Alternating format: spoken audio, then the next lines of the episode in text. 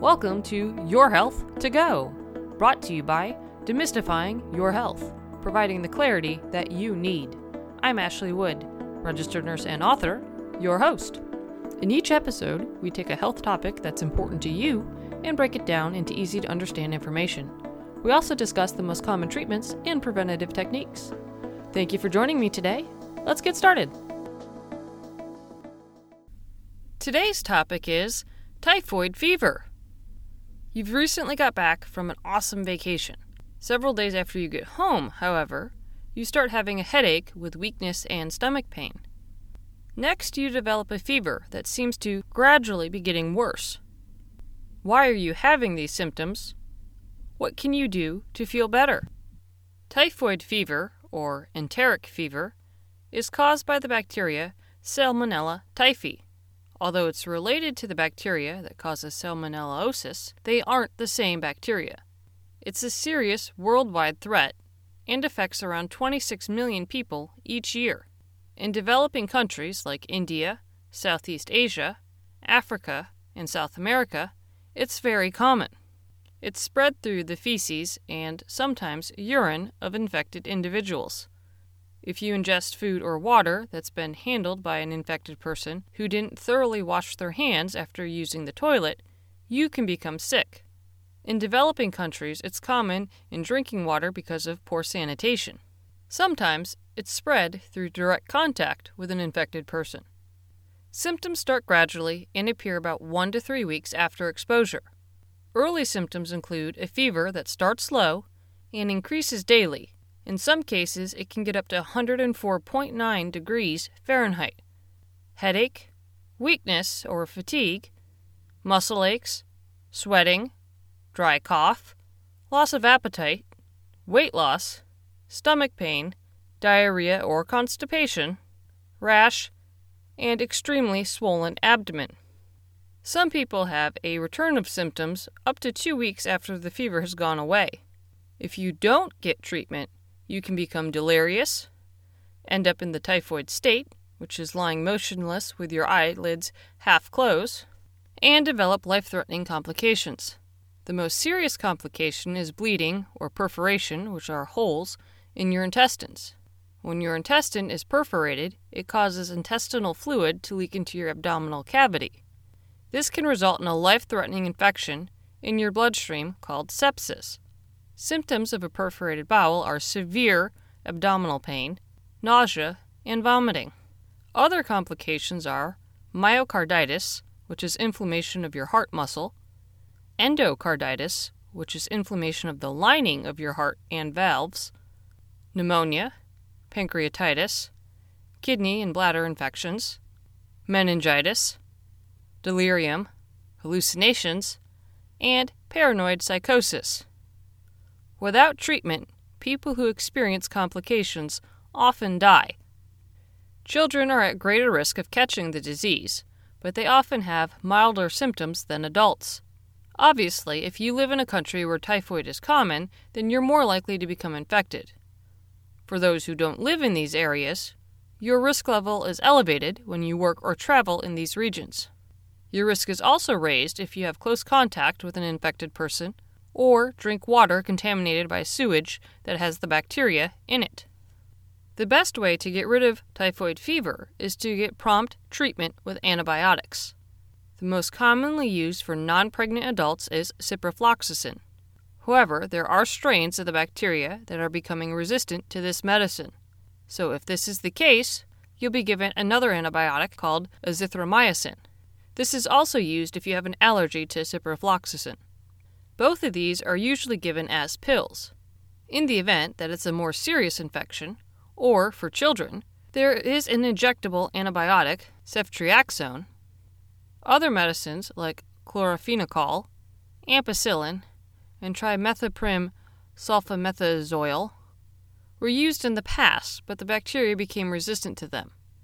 The other key element in treating typhoid fever is to prevent dehydration by drinking plenty of fluids. Sometimes this involves receiving them through a vein or intravenously. If you have a perforated intestine, then you'll need to have surgery to correct it. It's important to note that some individuals recover from typhoid fever with or without the use of antibiotics, but continue to carry the bacteria inside their body. It can remain inside their intestinal tract or gallbladder for years. These individuals are known as chronic carriers and are able to spread the bacteria to others even though they don't have any symptoms. One of the first known cases of this occurred in the Northeast with a woman named Mary Mallon. She is better known as Typhoid Mary. For areas where typhoid is common, the goal should be to prevent it by improving water sanitation and providing adequate medical care. If you're going to be living or traveling to one of these areas, you should get vaccinated. There are two types. The first is an injectable, single dose that you should get at least one week before you travel. The other is four pills that you take every other day until they're gone. Unfortunately, neither one is 100% effective, and you must be revaccinated since the effectiveness decreases over time. In addition to getting vaccinated, it's essential to follow some safety precautions. The most important of these is to wash your hands frequently and thoroughly in hot, soapy water for at least 30 seconds. You should do this after using the toilet, before preparing or eating foods, and any time your hands are visibly dirty. If you don't have access to soap and water, use alcohol based hand sanitizer. When visiting other places, it's a good idea to drink only bottled water, canned or bottled carbonated beverages, wine, and beer. Your drinks shouldn't have ice either. When brushing your teeth, use bottled water. When purchasing bottled water, check the seal to make sure that it's not been broken. Sometimes people in developing countries will take used bottles and fill it with local water in order to sell it to make money. Avoid raw fruits and vegetables since they're often washed in water that may be unsafe. Stay away from foods that are stored or served at room temperature because there's no way to kill the bacteria on them. Instead, eat foods that are hot and aren't from street vendors since there's more likely to be bacteria in these type of foods. If you have typhoid fever, there are steps you can take to prevent spreading it to others. The first is to take all of your antibiotics as prescribed until they're gone. This will help completely eliminate the bacteria from your body and prevent the development of resistant strains. Next, wash your hands frequently and thoroughly, the same as if you were trying to not contract the disease. Don't prepare food for others until your doctor says you're no longer contagious. Typhoid fever is a serious illness that can be treated with good results if you catch it early enough. The best thing to do is to take steps to prevent it. If you have any questions or concerns about typhoid fever, please speak with your doctor. If you would like more information, please visit the Center for Disease Control and Prevention's Typhoid Fever page. Thank you for spending some time with me today. If you found the material to be valuable and helpful, please tell your friends about us. We're on social media, so like and follow us there to stay up to date on our latest information. You can also sign up for our weekly newsletter on our website. Stay healthy, and please join us next time on Your Health to Go. Now, time for the legal statement. Please keep in mind that the content we provide is not intended to be a substitute for professional medical advice, diagnosis, or treatment. Always seek the advice of your physician or other qualified competent health provider with any questions you may have regarding a medical condition. Never disregard professional medical advice or delay in seeking it because of something you have heard on Your Health to Go or seen on the Demystifying Your Health site. Demystifying Your Health does not recommend or endorse any specific tests, physicians, products, procedures, opinions, or other information that may be mentioned.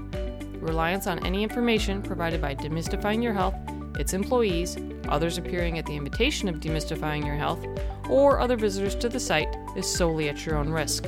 If you think you may have a medical emergency, call your doctor or 911 immediately.